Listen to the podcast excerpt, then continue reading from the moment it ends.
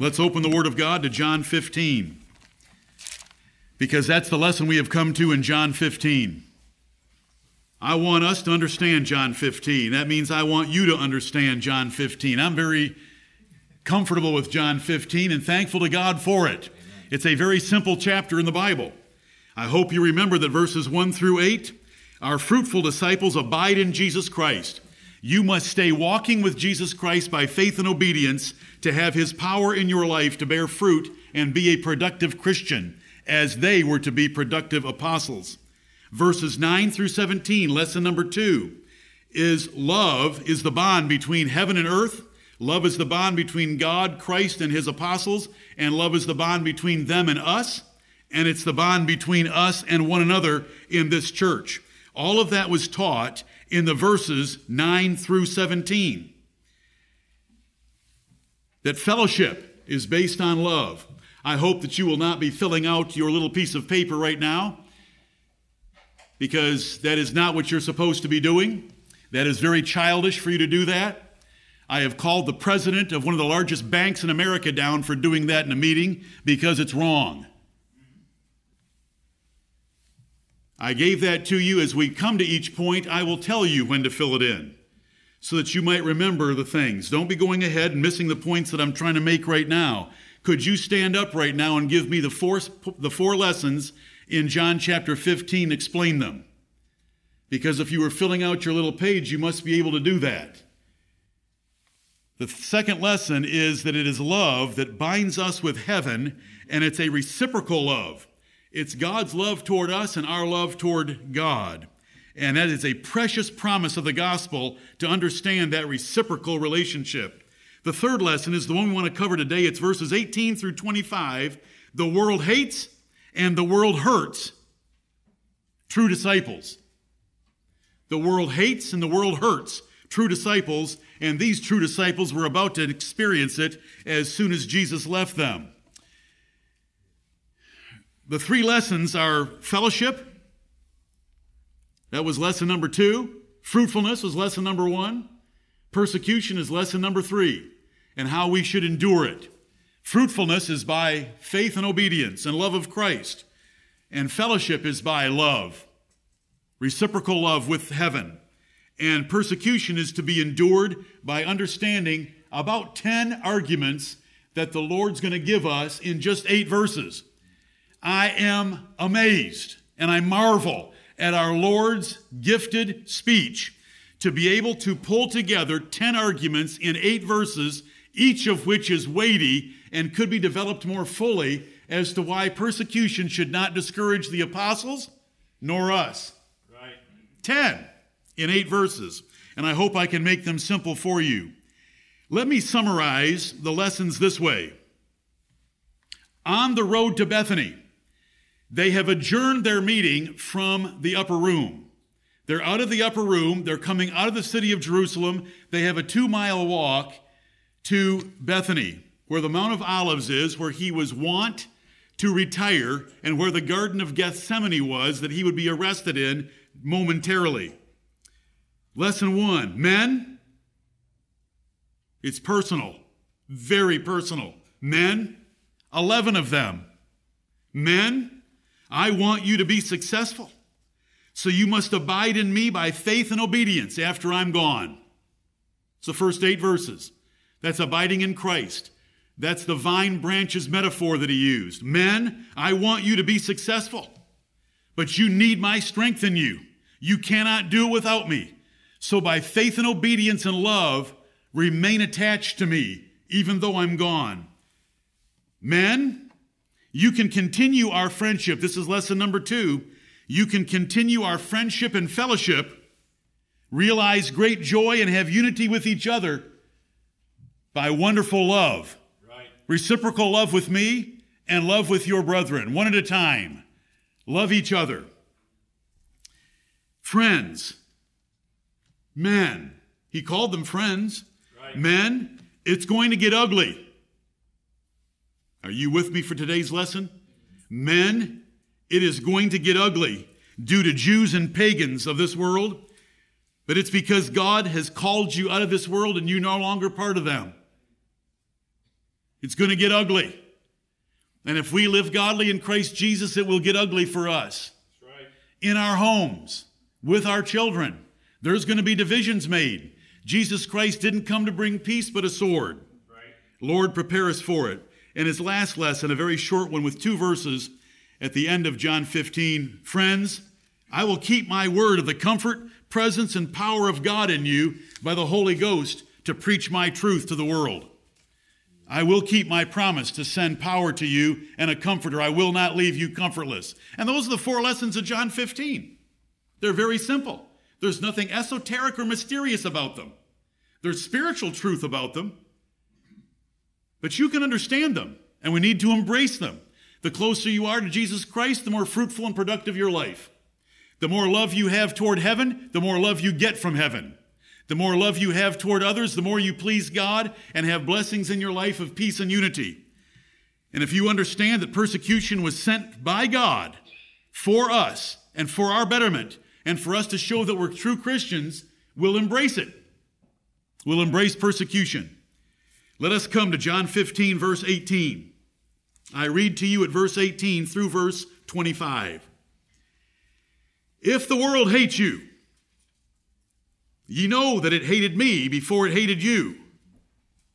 If ye were of the world, the world would love his own. But because ye are not of the world, but I have chosen you out of the world, therefore the world hateth you. Remember the word that I said unto you The servant is not greater than his Lord. If they have persecuted me, they will also persecute you.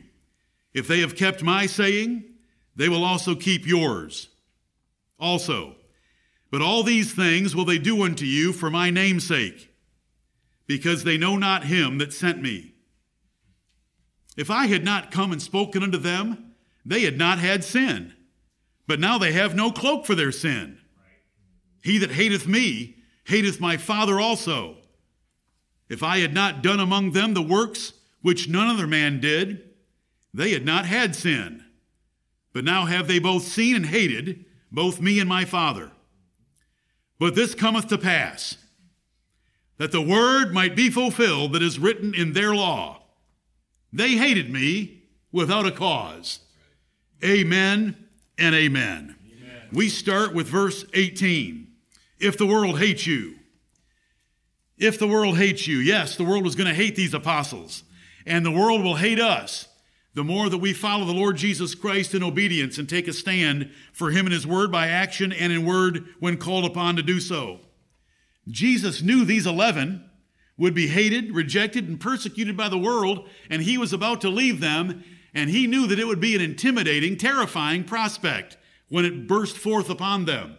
Do you remember the warning from Philippians 1:27 that I read, Philippians 1:28 that I read earlier this morning? in nothing, terrified by your adversaries? The apostles were going to have adversaries that would be terrifying. In fact, in two hours from this moment, they would be fleeing like little children from an arresting mob that came to gather in the Lord Jesus Christ. And so he knew this was coming. And by this instruction here, and by the gift of the Spirit on the day of Pentecost, they were changed men. They were fearless. They, they were not terrified by their adversaries. The Apostle Paul was in danger of his life every single day of his life after his conversion, but it didn't move him. He was going to follow the Lord Jesus Christ. This section, this section from verses 18 through 25, these eight verses are to encourage them and to keep them from being offended. Look at verse 1 of chapter 16. Let's go to the next chapter.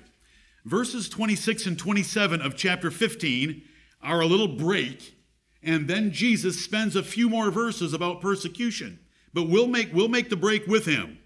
So we come to chapter 16. Look at the first few verses. These things have I spoken unto you, that ye should not be offended. What things? Chapter 13? No. 14? No. 15? Not really. 15? 18 through 25. Because notice what he says They shall put you out of the synagogues. Yea, the time cometh that whosoever killeth you will think that he is doing God service. And these things will they do unto you because they have not known the Father nor me. It's from today's lesson that we have these verses in John 16, verse 4. But these things have I told you, that when the time shall come, ye may remember that I told you of them. And these things I said not unto you at the beginning, because I was with you. But now I go my way to him that sent me, and none of you asketh me, Whither goest thou? That's very simple to understand, isn't it? While I've been with you, I didn't tell you what it was going to be like being my apostles after I left. Because I was still with you, we could have a safe and secure good time preaching the gospel, performing miracles for three and a half years. But now that I'm going away, I want you to know what's coming because it's going to be scary. It's going to be ugly. And it was ugly. They were considered the filth of the world and the offscouring of all things, the apostles were. They were in danger of their lives at all times because of the Jews and because of the wicked world that hates the gospel of Jesus Christ. So there you understand the importance of this lesson. It is a shame, and it is what should be one of the greatest reasons for our thanksgiving that we're not persecuted. It's a shame that we're not persecuted more. It should be one of our biggest thanksgivings Right. do you understand me speaking with a forked tongue? Out of both sides of my mouth. Persecution would help us understand a passage like this and give us another reason to be more like Jesus Christ. It would separate the real believers from the false believers if we suffered persecution. But thank you, Lord, for preserving us. We're going to trust your merciful and gracious providence in our lives for giving us such a peaceful, protected, prosperous place and that you can teach us this lesson without that. So teach us, Lord, and thank you. Thank you for being so kind to us. We know that we're pampered, protected, and at peace. Thank you. Amen. The wisdom of Jesus is staggering. Ten reasons? I think you're exaggerating, Pastor. There's probably more than ten. If the Lord would open, it, open our eyes to behold wondrous things out of his law, we might come up with 20. Right. Because it's the Lord speaking. Right. And Jesus was given the gift, he was given a, the tongue of the learned. Right. A precious statement about him. Yeah. And here it is. The first verse If the world hates you, John 15, 18, ye know that it hated me before it hated you. So looking at your little handout, number one, the world hated me first. Jesus said, The world hated me first. Number one, from John 15, 18. Find your fulfillment, is the word I've chosen for that blank. Find your fulfillment following your Lord and Master as his true disciples. If you really want to follow Jesus Christ, whatever happened to Jesus Christ and that he took well, don't you want to have it happen to you so that you can take it well to show you that you've learned from him? If he's your master, you want to be his disciple. If they've hated me, men, and you know they've hated me, You've been with me for three and a half years. In fact, the last time I wanted to come back to Jerusalem, you told me I shouldn't do it because I was risking my life. Because they wanted to kill me in Judea. If they've hated me, they're going to hate you because they hated me first. They hated me first. So if you want to follow me, you can find some fulfillment in the persecution that I've endured. The issue here, even though the word if is used, John 15 and verse 18, if the world hates you, is not a possibility of the world hating the apostles, for it certainly would. If, when we have an if construction like this, it's a subjunctive mood of the verbs involved, and don't really worry about that, but it means a hypothetical case that could come to pass. But Jesus knew it was going to come to pass because he said so in the next verse. He said so in verse 19, but because ye are not of the world, but I've chosen you out of the world, therefore the world hateth you. Not the world might hate you. It could. On a bad day, it might, but it will hate you. It already hates you. And they did hate the apostles already, along with Jesus Christ, but he took the brunt of it. Jesus has used this kind of reasoning many times, and it's for effective reasoning and teaching. The apostles were treated If the world hates you, the apostles were hated by the world. You know, they all want to talk about Peter. They tell jokes about St. Peter coming to St. Peter, the gate of heaven, and having St. Peter there. They want to tell jokes about St. Peter. The Pope thinks he's St. Peter's vicar, the reincarnation, basically, almost, of St. Peter. But look at 1 Corinthians chapter 4. I've mentioned this verse already, but I want to read it to you for you to appreciate, and this is just one place, but what Paul wrote about the apostles.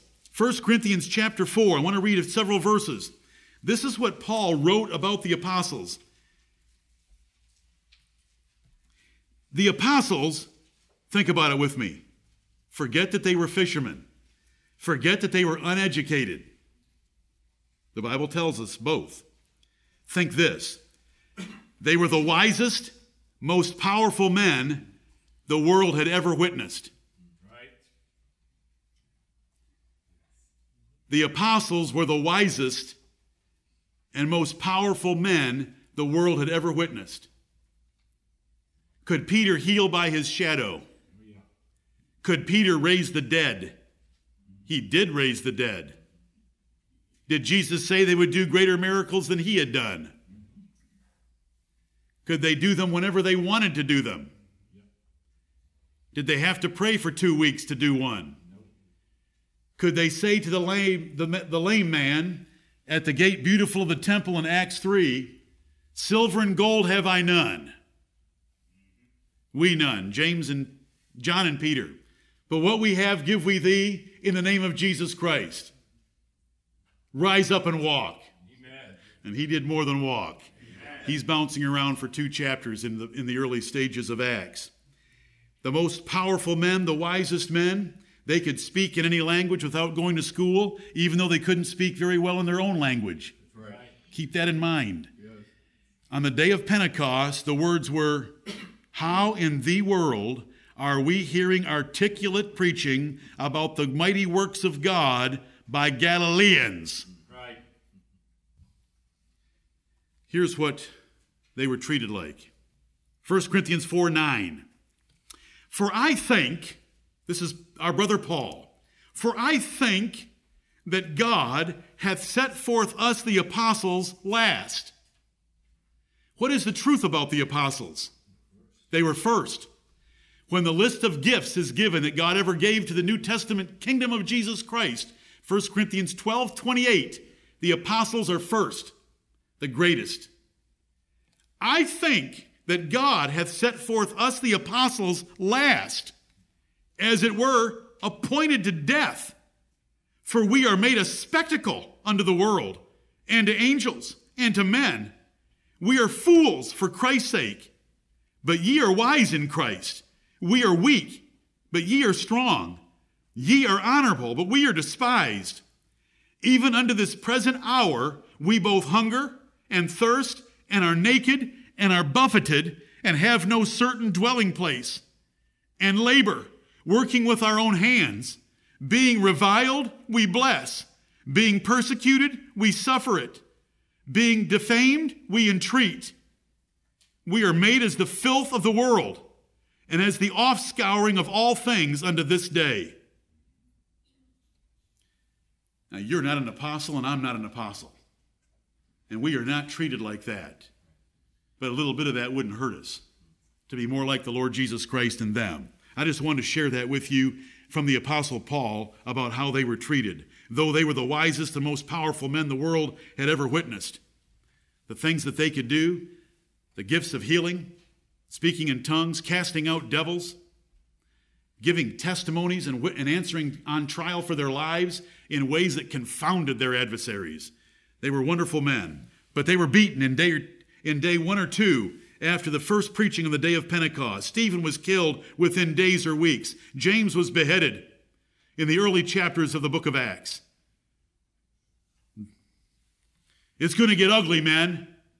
It's going to get ugly, and I want to give you some comfort and some reasons for you to embrace the persecution that's coming.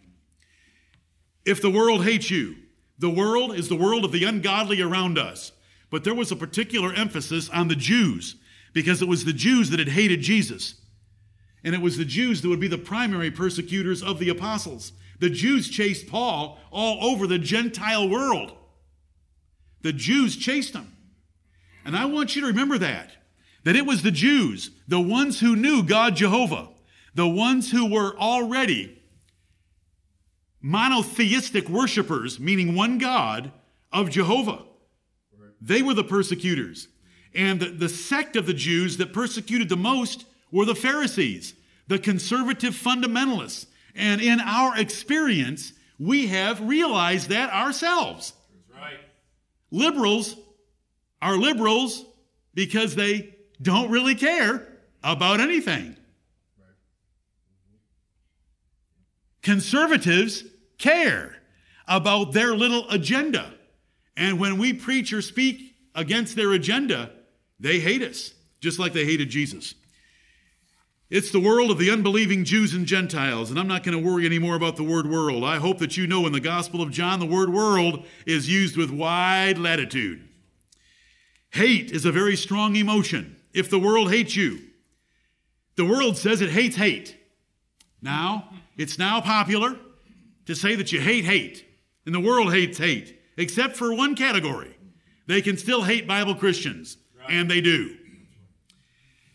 What pagans and the Roman Catholic Church and her daughters have done to Christians is beyond words. The cruel tortures that they devised for Christians during the Dark Ages is hard to believe. We got a rather sanitized version. Back there in 2000, 2014, we had a martyr presented to us every Sunday for 52 weeks five minutes, ten minutes of a martyr presented to us, and we heard about some of the things, but some of the, the more atrocious things were not done. You need to read what was pulled together for Oliver Cromwell about the churches in the valleys of Piedmont of northern Italy, right under the shadow of Rome, and what was done to them. Despicable things that I would not say in a mixed audience like this. Unbelievable. Right. We have it in our library. Check me out. There's drawings in there. Why was that book written? Because it was commissioned to be written so that Oliver Cromwell could get the other heads of state of Europe to march on Rome and burn it to the ground in fulfillment of Revelation 17. Well, it, it was rendered impotent, as it is at this day, by God's other means. But that's why it was written. It's in our library. It's the, uh, it's the history of the evangelical churches of the valleys of Piedmont. It's, it goes a little farther than does um, sanitized Martyr's Mirror and sanitized Foxe's Book of Martyrs. Paul hinted at such atrocities that would be done to them. Look at he- I'm going to read to you from Hebrews 11. You can look at it if you wish. If the world hates you, the world did hate them. Here's what Paul wrote in Hebrews 11:35. Women receive their dead raised to life again. This is the hall of faith. You know, in the hall of faith, there are great accomplishments by some of God's children, and there are little footnotes of people with no names that were abused by the enemies of God. Women received their dead raised to life again, and others were tortured. Think about anything you want under the word torture, and you haven't exceeded what was done, but you've come far short of what was done. Others were tortured, not accepting deliverance because they wouldn't swear against God or Jesus Christ or their law or their customs. They weren't going to change. That they might obtain a better resurrection. They went ahead and endured it that they might obtain a better resurrection. Because having adversaries against us for Christ's sake is to them an evident token of perdition, their judgment, but to us it is an evident token of salvation and a better resurrection. So they died at the hands of their torturers, not accepting deliverance by agreeing with a lie, and they lost their lives for a better resurrection. Others had trial of cruel mockings and scourgings, yea, moreover, of bonds and imprisonment. They were stoned, they were sawn asunder, were tempted were slain with the sword. They wandered about in sheepskins and goatskins, being destitute, afflicted, tormented, of whom the world was not worthy. They wandered in deserts and in mountains and in dens and caves of the earth. Right. We can handle it. John 15, if the world hates you, if the world hates you, man, it's going to get ugly. When, not if, America passes hate legislation, it will allow hatred of Bible Christians like us. That's how it defines hatred. That's how the world defines hatred, is preaching against sin. That's the bottom line. Preaching against sin. When, not if, America has hate legislation, it will often punish Christians who hate sin. The violence against Jesus, a perfect man that did great good in the nation of Israel, is hard to grasp. But it's existed from the beginning. How could Cain kill Abel? Overcrowding population? Thin out the population? How could Cain kill Abel? Because he was good. Do you know what times we live in right now? The perilous times of the last days when Christians are despisers of them that are good. 2 Timothy chapter 3. If you're good in the right way, Christians will despise you.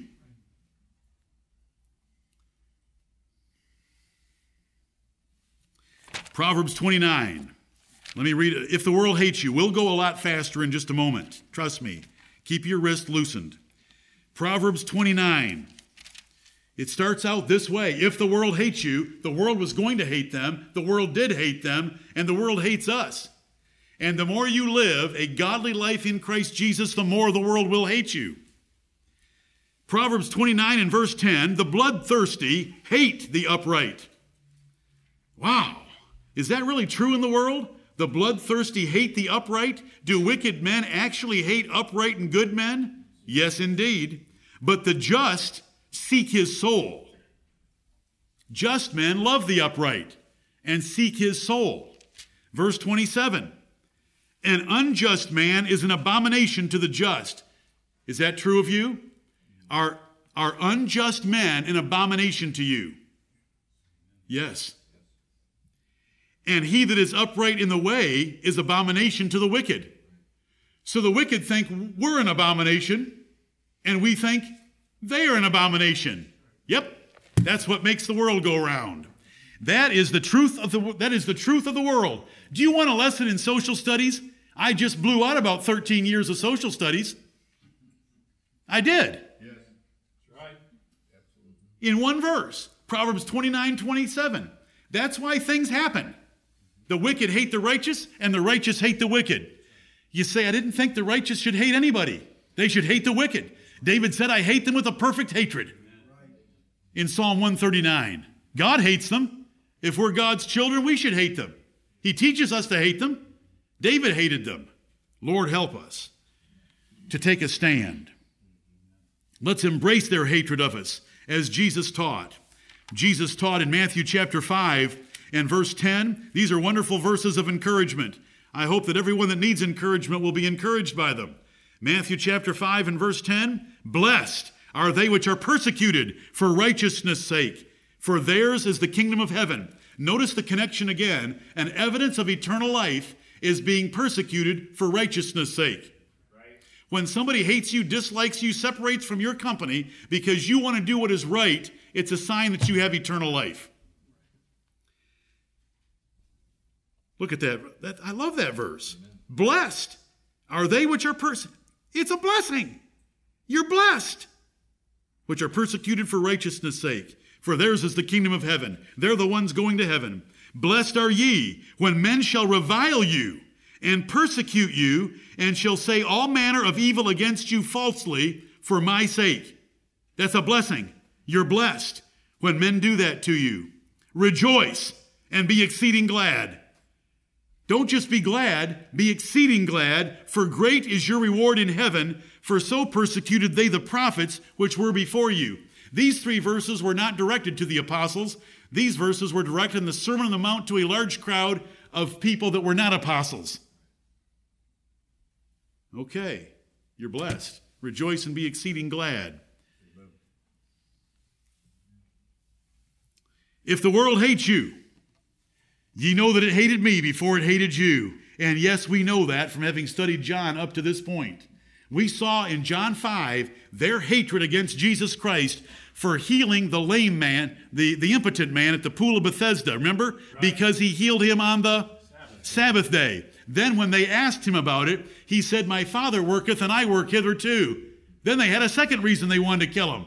And the disciples got to see that. And so Jesus is telling them, Listen, you want to follow me? You want to be part of the kingdom? You want to be foundation stones in the kingdom? It hated me first. It's going to hate you second. Let's come to verse 19. If ye were of the world, the world would love his own. If ye were of the world, the world would love his own. Number two, the wicked, what? Will hate you. Not verse number two. We're in verse 19.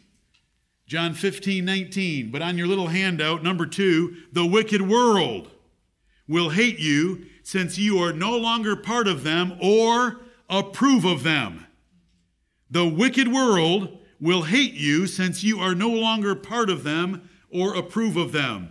If ye were of the world, if you were part of this world and you did the same things they did and thought the same things they do, had their same philosophy and their lifestyle, if you approved of the things they did, they'd love you for it because they want everybody to be like them. But because you're not of that world and you don't approve them, they hate you for it. And that's number two. And when you're taught by the grace of God and when you read the Bible and you realize how ignorant, wicked, and damned the world is, it is a blessing and a privilege to not be part of it. And so it's joy. And so verse 19 says, if the world hates you, I mean, verse 19, if ye were of the world, the world would love his own. The reason for this hatred, men, that they have against you and are going to have against you is because you're not of them. You've been separated for a heavenly kingdom. There's a division in the whole race. There's a division, just like there was between Cain and Abel. Abel was on his way to heaven. Abel's in Hebrews 11. Cain's in John 8 and 1 John chapter 3. Total difference between them. Rejoice. If ye were of the world, the world would love his own. The world is the domain, the lifestyle, and the philosophy of the devil and all wicked men. We do not want to be part of the world. So this is an encouragement. They, they, they hate you, men, because you're not part of them because you're on your way to heaven and they're on their way to hell. You're in the straight gate and the narrow way that leads to life, and they're in the broad way that leads to destruction. We do not want to be part of the world. The Bible says, He that is a friend of the world is the enemy of God. James 4 4. All that is in the world, the lust of the flesh, the lust of the eyes, and the pride of life, is not of the Father, but is of the world. And the world passeth away, and the lust thereof. But he that doeth the will of God abideth forever. Amen. This is lesson number two. This is encouragement or comfort number two here in the first half of John 18 19. The world's ideas are a sure standard of what is wrong. Reject it. When, men, when all men speak well of you, so spake they of the false prophets that were before you. Ye are they, Luke 16 15 is going to put it this way Ye are they which justify yourselves before men. That's what the world always does. Justifying themselves before men, but God knoweth your hearts. For that which is highly esteemed among men is abomination in the sight of God. What this world highly esteems, and I'm not going to go through a list, it would be distracting. What this world highly esteems is an abomination to God.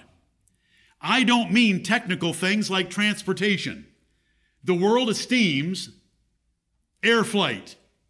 That is not under consideration here. These are moral issues.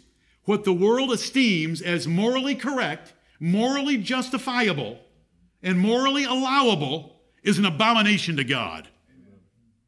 The difference between the two is gigantic. For those of you that like Star Wars and things like that, of a great conflict in the universe, we have a great conflict in the universe, and we're dealing with verses pertaining to it right now. the best candidate for an office in our nation can most easily be determined by the one that the educators, the entertainers, and the media hate the most. It's never failed. Right. Just ask what the media is hating by their articles, their slanted articles, the educators are hating, and the entertainers are hating.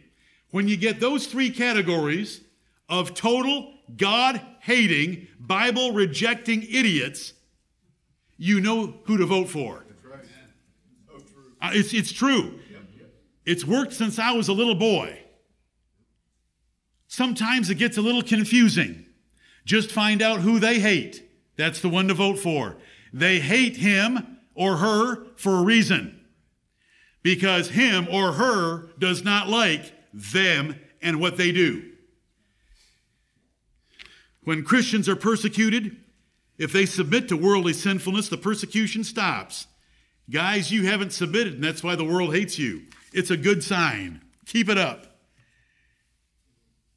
If ye were of the world, the world would love his own. The ungodly and the wicked world around us loves anyone that will approve of their sins. There's a separation between Christians and the world that must not be compromised, and we can't compromise it. And it's the first verse that I read from Philippians 1:27. Only let your conversation be such as becometh the gospel of Jesus Christ. Stand fast. I love the Reformed churches for their antithesis. They named a divide between the world and Christians, and they called it the antithesis. The word antithesis means the opposite, opposing camps. And we're an opposing camp from the world, Right. and we can't compromise it. There's absolutely no difference today than between the first two sons, Cain and Abel, that we know about. But because you're not of the world, let's go to the second half of John 15 and verse 19. But because ye are not of the world, but I have chosen you out of the world, we've got two buts, therefore the world hateth you. If ye were of the world, the world would love his own. If you acted like the world, lived like the world, approved of the world, agreed with the world, and shouted amen at their Pharisee meetings, the world would love you. But because ye are not of the world, you don't shout amen at their meetings. You are different. Your lifestyle is different. You talk different. You worship God differently. Therefore, the world hateth you. And how did that come about? Because I have chosen you out of the world. And so we come to number three. You did not choose to leave the world, but I chose you out of the world for kingdom work. So, men, it's not that you made a choice at the Sea of Galilee so much as it was that God made a choice for you. Now, shouldn't that excite you? God made a choice for you to be different from the world. Now, do you want to be different from the world? Yes, sir. Yes, Lord. Yes, Lord. I want to be different from the world. Since you put it that way, that you chose us, and you're right. You're the one that came after us, and you wanted us to be apostles for you, and you've made us different from the world. We want to be different from the world. Notice how each one of these can give comfort and encouragement to embrace persecution as identifying those apostles with the Lord Jesus Christ. I picked you for this. I picked you to get you out of the world. Do you know what a blessing that is? Do you know where this world is headed? Peter sure knew in 2 Peter chapter 3, didn't he? He said the old world, standing in the water and out of the water, was overwhelmed by water and entirely destroyed. The world now is being held in reserve to be overwhelmed by fire, and the elements will melt with fervent heat. Which side do you want to be on? Do you want to be among the eight that were in the ark or those outside the ark? How much do you love water? Do you want to be preserved in Jesus Christ or outside it when the next flood comes? And it won't be a flood of water, it'll be a flood of fire. I've chosen you out of the world. It's God's honor for you to be out of the world. It's God's trust in you to be out of the world. I get written very frequently by men discouraged about the lack of real Christians. So I get to write them and tell them about the perilous times and encourage them that God has chosen them. This is exactly how I do it. That God has chosen them to be part of his select, very small remnant against these perilous times. Now, David said, Is there not a cause? He knew God had chosen him, and so he killed Goliath. We don't kill Goliaths in the same way, but we have a war to fight.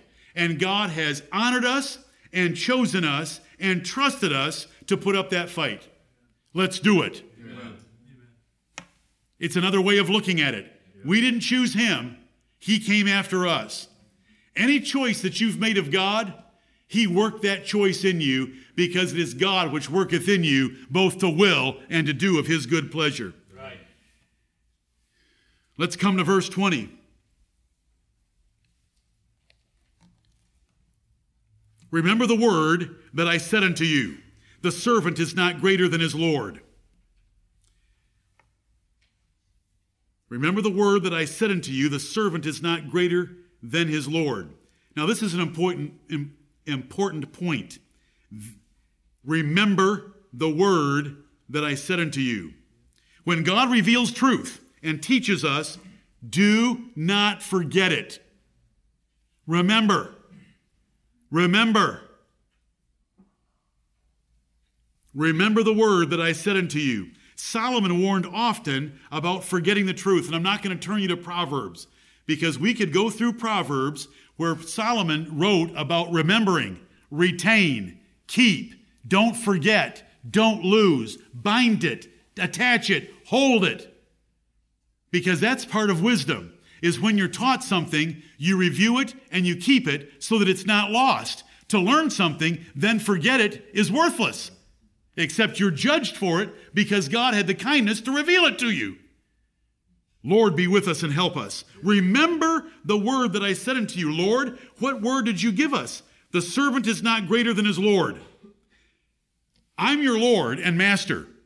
You are my servants. This is John 13. This is at the table in the upper room. But it's also in Matthew chapter 10. The servant is not greater than his master.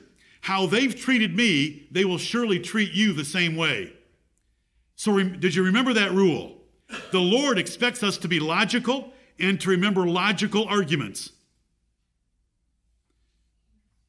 Look at it. The servant is not greater than his Lord. Is that spiritual? It is not. Is it logical? It absolutely is. It's a rule of it's a rule of nature. It's a rule of life. The servant is not greater than his master.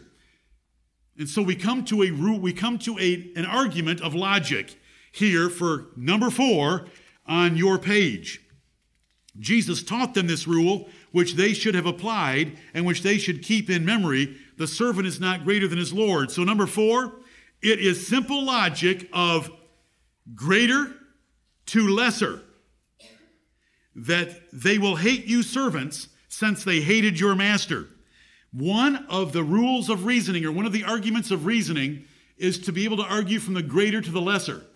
If something is true of a related thing that is greater in value, greater in power, greater in dignity, then it is certainly going to apply to something that is lesser. That's how Jesus is reasoning right here. This is the simplest logical argument, arguing from the greater to the lesser. Grasp it. If a rule applies to a more valuable thing, then it applies to a lesser thing. To illustrate the logical rule, 1 Corinthians 6 1 through 5.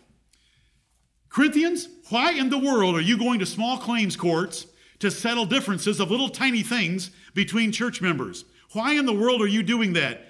Don't you know? Another word for don't you know. Remember. Don't you know that you're going to judge angels if you're going to judge angels, why can't you handle the smallest things of this life? Right. In fact, since you're going to judge angels and we're only dealing with the smallest things of this life, set them to judge who are the least esteemed in the church. Pick your dumbest members. They should be able to handle it because they're going to judge angels. That was sarcastic ridicule of the church at Corinth.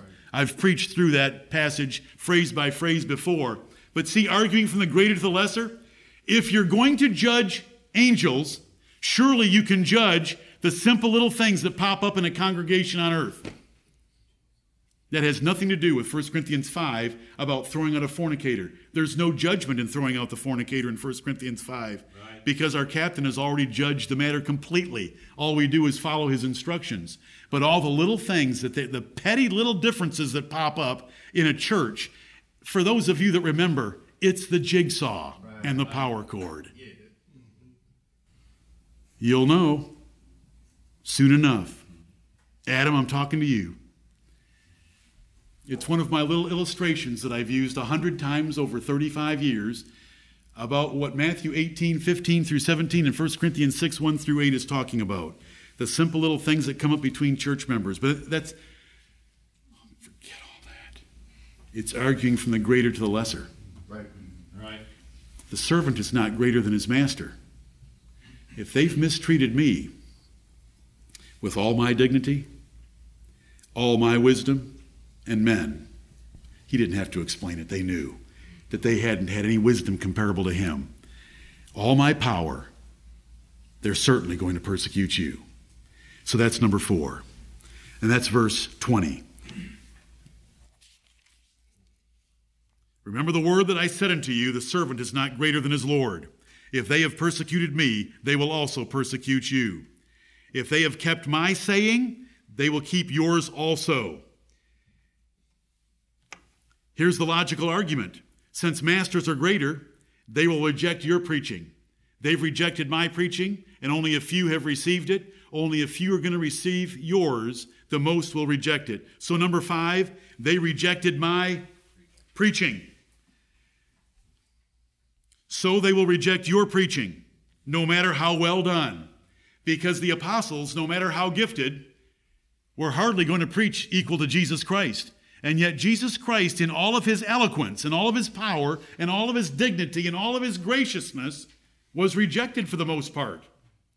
And if, if some were to receive their preaching, it would be like the few that received Jesus' preaching.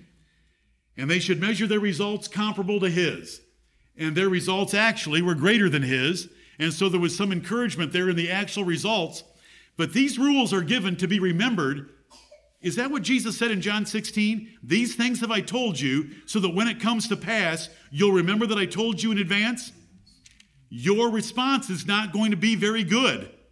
It's like he told Jeremiah and Ezekiel go preach, but no one's going to believe. No one's going to repent, but go preach anyway. Well, the apostles did get some results, as we can read about in the first few chapters of Acts. So there we are at verse 20. If they have kept my saying, they will keep yours also. They didn't keep his saying, and they wouldn't keep his. If, if, if. The subjunctive argument is powerful because you, they didn't. Verse 21 But all these things will they do unto you for my name's sake, because they know not him that sent me. But all these things will they do unto you for my name's sake. Number six, on your handout, they will hate you for my name's sake. So do not take it personally. It's really about me. When Israel wanted to kill Moses, Moses felt sorry for himself and went to the Lord to tell him that, look at, nobody likes me. And the Lord said, They haven't rejected you, right. they've rejected me. Right. When Samuel was approached by Israel and said, and they said to him, We don't want you or your sons being our judges anymore. We want a king. Samuel felt pretty bad and went to the Lord. They've rejected me. The Lord said, They've rejected you. They've rejected me. Right. Apostles, when you're out there and they hate you, and you're the filth of all things, and the, the, the filth of the world and the offscouring of all things, remember, it's not personal. They hate me. They hate me and they're going to take it out on you. Right. So that's number six. That is comforting and encouraging. So that, you know, no man is perfect. The apostles weren't perfect. We're not perfect. We just want to make sure that when someone hates us, it's not because of our imperfection, fault sins, and personal idiosyncrasies that are just flat out irritating and wrong and unconventional. We want to go down for the cause of the gospel. It's because we're associated with Jesus Christ. That's what we want to make the issue. So that was number six in the first half of verse 21. But all these things will they do unto you for my name's sake. Men, it's going to get ugly, and they are going to abuse you because of me. But it's not personal, except between me and them. You just happen to be related to me, and I've commissioned you and chosen you out of the world, so you're going to be involved in it as well. Second half of verse 21 because they know not him that sent me. And so, number seven on your handout, their hatred is not only against you and me, but they actually hate God, Jehovah Himself. Number seven, their hatred is not only against you and me, but they actually hate God, Jehovah Himself. Now, Jesus had always reverently addressed His Father in heaven, God, Jehovah. And so it was obvious. Did Jesus say just recently, my Father is greater than I? He did indeed.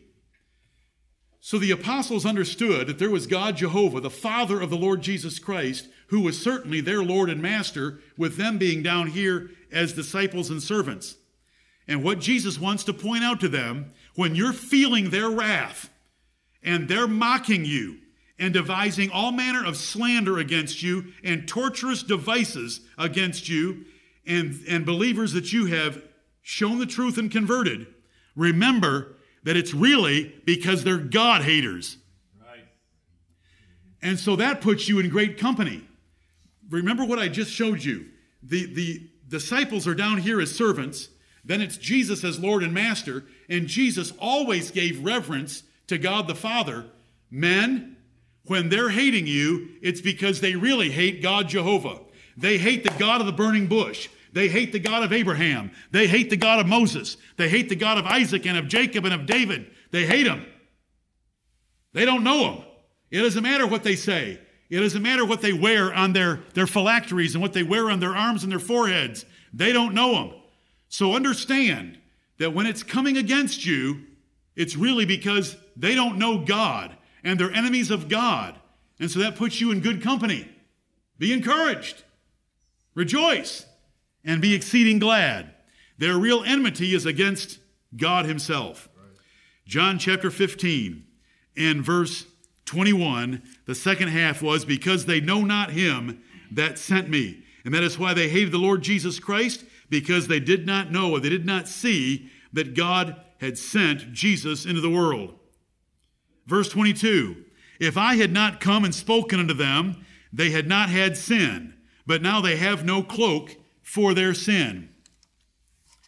If I had not come and spoken unto them, so now we're talking about the preaching of Jesus, they had not had sin. Is that right? If Jesus hadn't come and preached to the Jews, were the Jewish rulers sinless? No, we're supposed to understand this. It's rightly dividing the word of truth. They wouldn't have had their sins exposed. They wouldn't have had their sins revealed. They wouldn't have had their sins defined they wouldn't have had their sins explained. But I did all that in my preaching, and that's why they don't like me. And this is verse 22. Let's read it again. If I had not come and spoken unto them, they had not had sin, but now they have no cloak for their sin.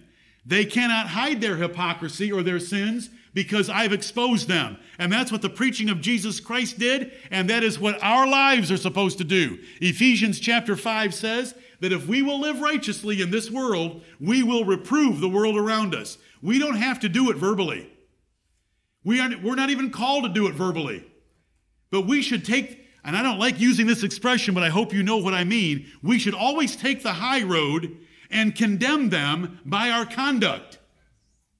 Always take the high road. Verse 22 If I had not come and spoken unto them, they had not had sin. They would have been able to keep their sins hid. But now I came and spoke, and they have no cloak. They can't hide it anymore. So, number eight. Number eight, my preaching exposed their hypocrisy and sins. So they are now filled with hate and violence against me. Number eight, Why do they hate me? Men. There's no good cause. It's not because I have hypocrisy. It's not because I have sins. It's not because you're hypocrites or you have sins. It's because they have hypocrisy and sins and I expose them. Now, does that, does that help you appreciate, men, why you're going to be persecuted? And you, what the answer is? Yes, indeed. Amen. Yes, Lord. Yes, Lord. Verse 23 He that hateth me hateth my Father also. That's a repetition of what went before, and it's number it's back to number seven. They hated, they actually hate God Jehovah Himself. When we got to point number seven, you may have thought I was saying too much by saying they were actually God haters, but I, I knew what was coming, and you should have known what was coming. And it was in verse 23 He that hateth me hateth my Father also. That is hard. And brethren, you know the outcome. This is all this is implied. Men, apostles, you know the outcome of someone hating the Father. Do you know how Proverbs puts it? Though hand join in hand, they shall not be unpunished. Right. There's no conspiracy against the God of heaven. It didn't matter if the Pharisees and the scribes and the priests and the Sadducees, the Herodians, all came together and conspired together, the Lord would overthrow them. Verse 24 If I had not done among them the works which none other man did, they had not had sin. But now have they both seen and hated both me and my Father. If I had not done among them the works which none other man did, they had not had sin. But now have they both seen and hated both me and my Father. So, verse 22 is, I preached and exposed their hypocrisy and sins. Verse 24 is, my works exposed their sins.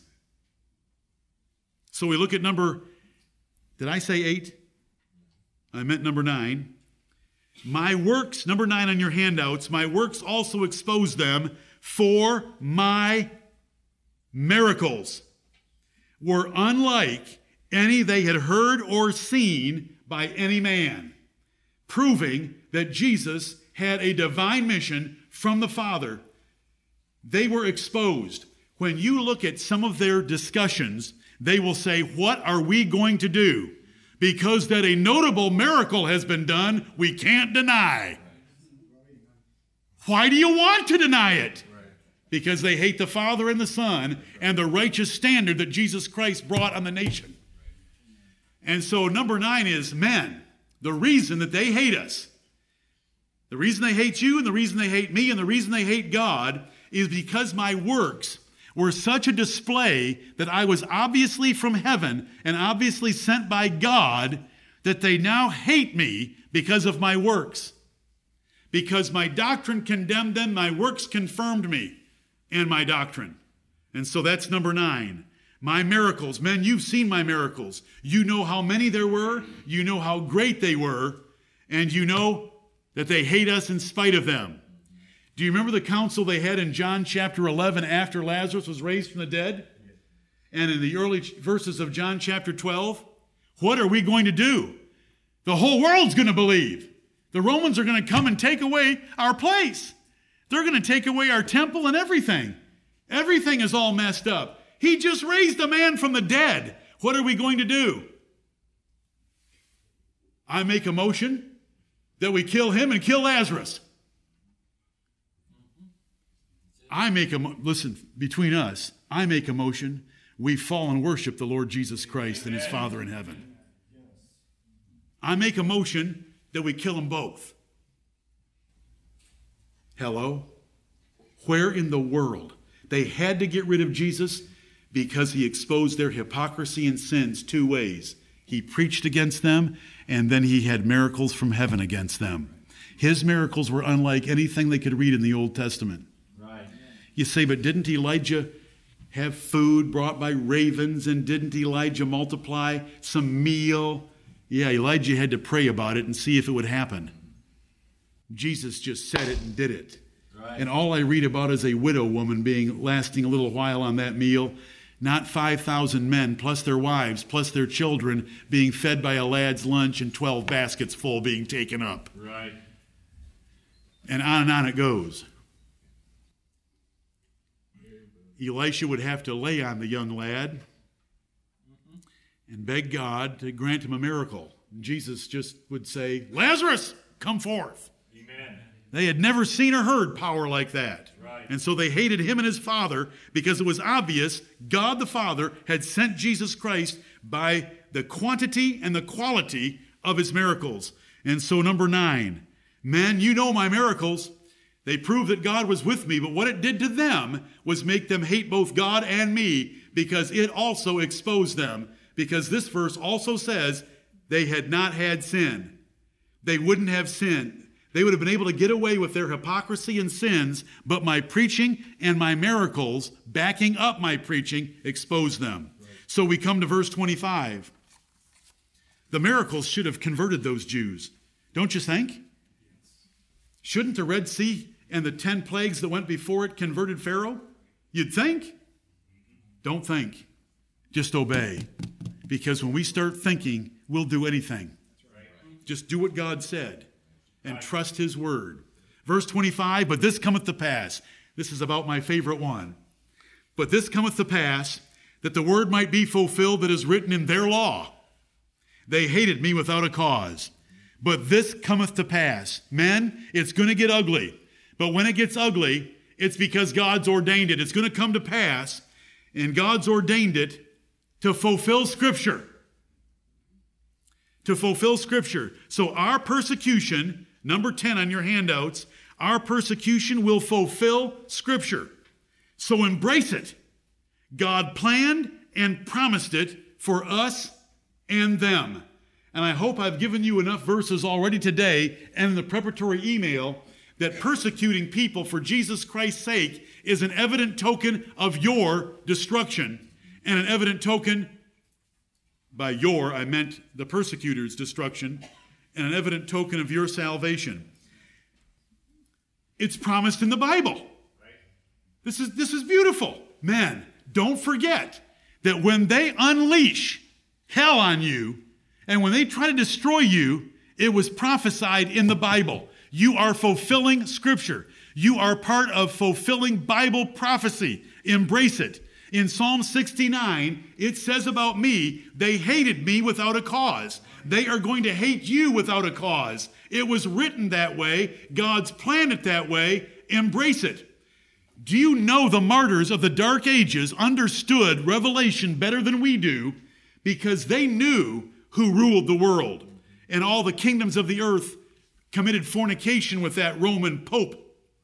So when they were offered and they died, they knew they were fulfilling Scripture. Do you know that you're part of the perilous times of the last days? We have a prophecy. When men write and ask me and want to plumb the depths of some prophecy, I always want to remind them do you appreciate the most important prophecy in the Bible right now for us in this generation is 2 Timothy 3 1 through 4 4. 21 verses describing the compromise of effeminate Christianity all around us and how it has destroyed most churches and most Christians, and we're supposed to stand against it because it fulfills Scripture. When something comes up in your family and a family member hates God, hates God's doctrine, doesn't show any work of grace in his life, her life, whoever it is, remember, it was prophesied. I came not to bring peace, but a sword, and a man's foes shall be they of his own household, his own family. It's a prophecy. So, from that 25th verse, the comfort and the encouragement Jesus gave his apostles should provide us comfort and encouragement as well. But this cometh to pass. And I want to tell you, Lamentations chapter 3 and verse 37, one of the verses that converted me when I was a late teenager. Who is he that saith, and it cometh to pass, when the Lord commandeth it not? Nothing comes to pass without the Lord commanding it. Right. Shall there be evil in a city, and the Lord hath not commanded it? Amos 3 6. There's so much comfort in that. That's why it's my favorite. So much comfort. It's the sovereignty of God. It's coming to pass according to his plan and purpose. Right. It's designed to be an evident token of your salvation. It's designed to be an evident token of their damnation. Embrace it. Rejoice. Great is your reward in heaven. How are you not of the world? Let me just close with a few questions to you from this passage. The apostles were not of the world, very distinct and different. What they practiced, what they believed, how they lived. How are you not of the world? Or are you part of the world? You a friend of the world? You're the enemy of God. It doesn't matter what you think or say. How are you not of the world? If you're saved, if you think you're going to heaven, you're not of this world. But how do you show it? We are warned strictly in the New Testament to be separate from the world, to come out from among them and be separate, not touch the unclean thing. How much has this world's philosophy and lifestyle affected your thinking, your speech, your actions? We should condemn the world by our speech and actions to be like Noah before the great day of fire comes. Another question Do you expose the sins of the world? A godly biblical life is a wonderful, God ordained way by which you can expose the world. Let me be simple. When I preach hard and write hard updates about rebellious women, I'm preaching God's word, I'm lifting up his trumpet, and I'm doing things that you may not be able to perceive. But then when they leave, you should know that mission accomplished. But I want to ask you now, that's preaching, public preaching. And we blast any sin that the Lord reveals to us from the Bible. Right. We have no favorites.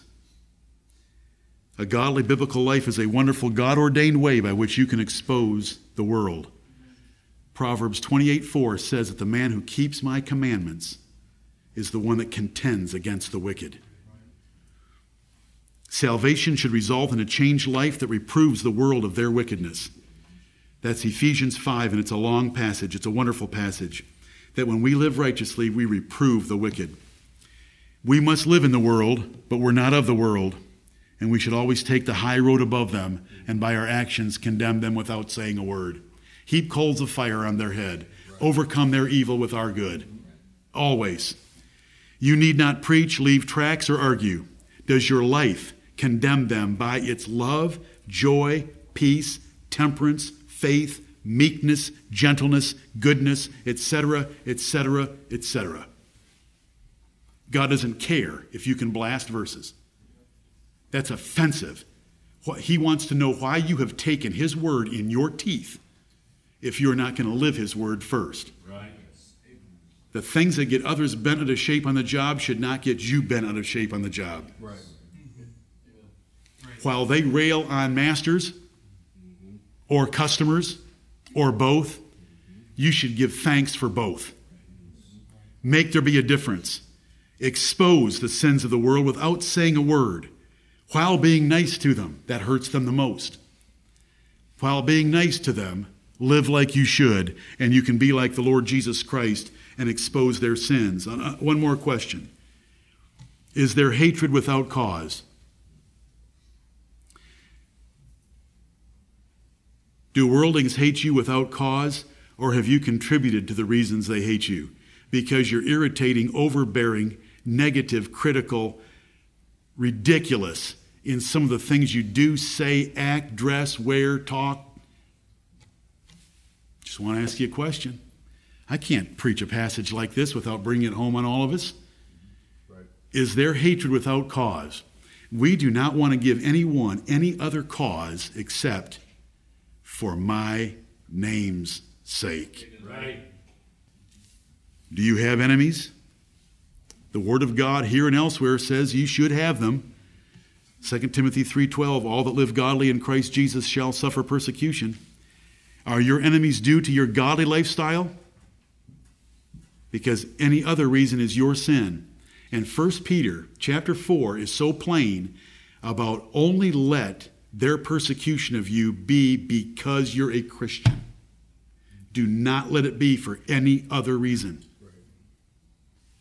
You should live to be perfectly innocent before them. The Apostle Paul could stand up in a trial for his life and say, I have lived in a pure conscience since I was born. Lord, help us. If you have anything in your life that justifies persecution or being disliked, you deserve it and more. Be like our Lord. He didn't do anything to bring on him their wrath except love God, love His Word, do good, and preach the truth. And he preached it graciously. Remember when he was in his hometown of Nazareth in Luke 4? They all marveled at the gracious words that came out of his lips.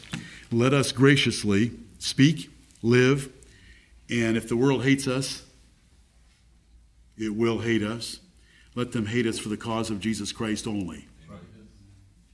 May the Lord bless the preaching of his word.